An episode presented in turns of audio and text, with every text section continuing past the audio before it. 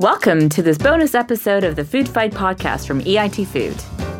In these episodes, we want to shine a light on new projects and agri food startups and hear about their efforts to fight for a better food future.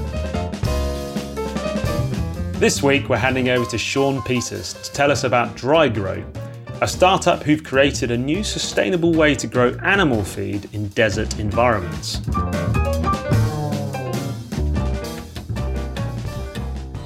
Hi, my name is Sean Peters. I'm the CEO at DryGro. We're part of EIT Food's Rising Food Stars, and we're fighting for the future of food because I think one of the biggest challenges of the next two decades is how we will feed a growing population. It's a really important problem, and uh, we're really excited to be involved in, in the solution.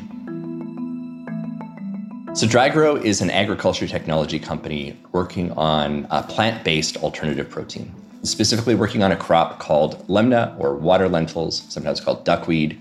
You'll probably recognize this crop from the canals in London if you live in London, or literally any major city or countryside all over the world.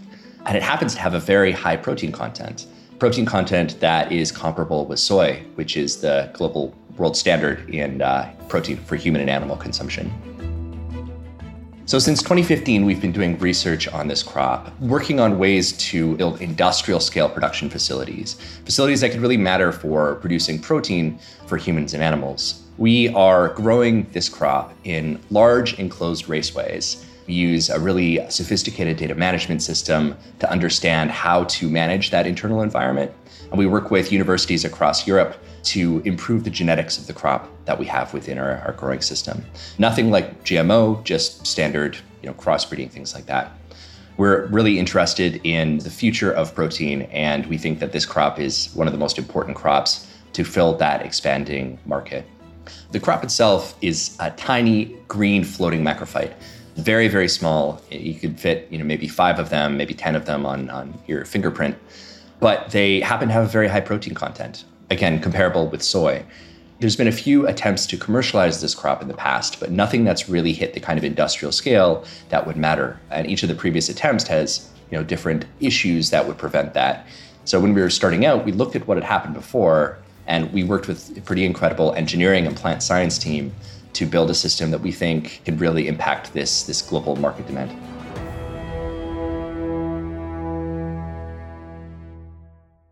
The inspiration for DryGro came from looking at really the future of food. We were looking at what the world of 2050 looks like and how we're adding 2 billion extra people to the planet and how per capita those people are eating more calories and specifically more protein per person.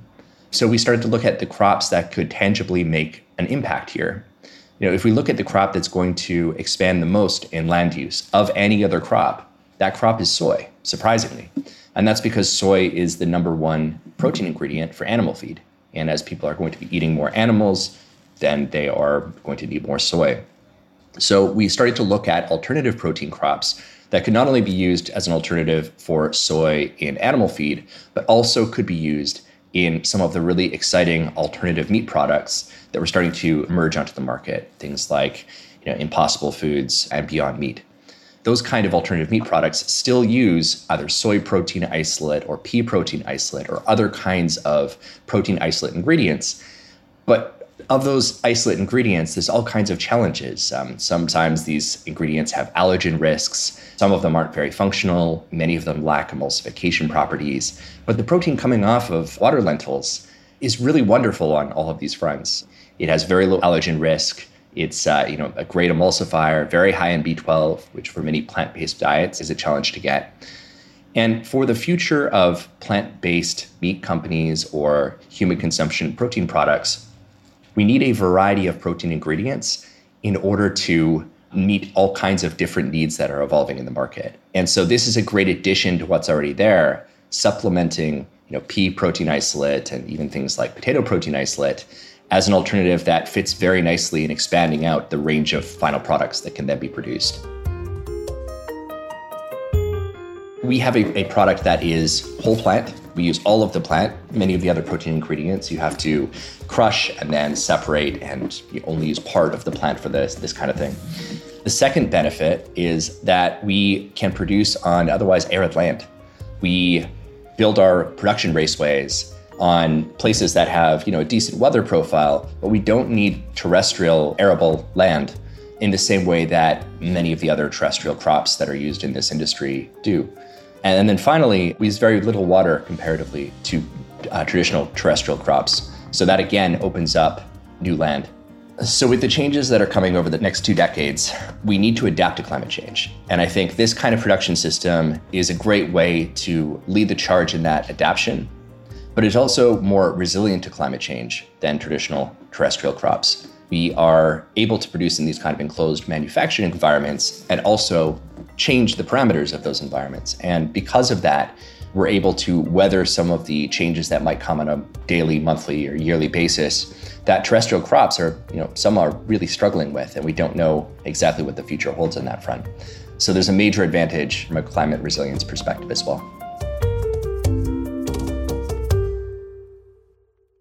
So we are EIT Food Rising Food Stars, and we've been really lucky to be a part of that program. It's been really fantastic to receive the support that we have from EIT Food's team. I would recommend any company that is in the food space who is interested in bridging relationships with larger corporates or finding investors or just really building up their network amongst researchers to pursue the Rising Food Stars program. One of the major challenges, I think, of building these kind of fairly complex food companies is that it requires so many different types of expertise. You can't just have a plant scientist. You need often a plant scientist plus an engineer plus a food chemist plus a process engineer. It all adds up. And you might know one or two of those folks, but really this kind of entrepreneurship, even more than other kinds of entrepreneurship, it's a team sport. EIT Foods Rising Food Stars program really helps you find those other teammates and uh, build that community that will help you succeed. So it's been really exciting to see this growth and interest in plant based meats and all their alternative proteins in Western markets. I think the real challenge, though, will be to see the same kind of increase in demand from emerging markets. I feel like we are at the tip of the iceberg, starting a journey that is going to be very long over the next few decades. But that also leaves a ton of space for new companies entering these markets. And I think there's never been a better time to uh, join EIT Food. So, if I could send one message to the wider food production industry, I would say to question how you define yourself today and whether that will fit into the future. I've had some really great conversations recently with traditional uh, meat production companies who are now starting to get into the alt meat space. And you would think that those are very different industries, but they see that as a future market that is going to grow and potentially encroach on their market share.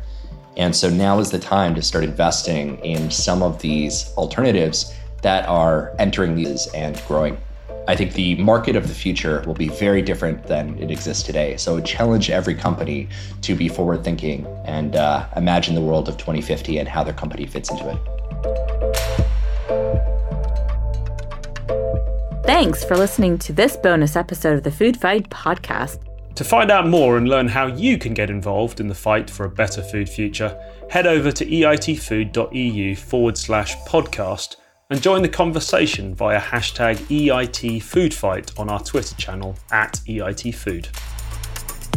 For more information on DryGro, head over to drygro.com.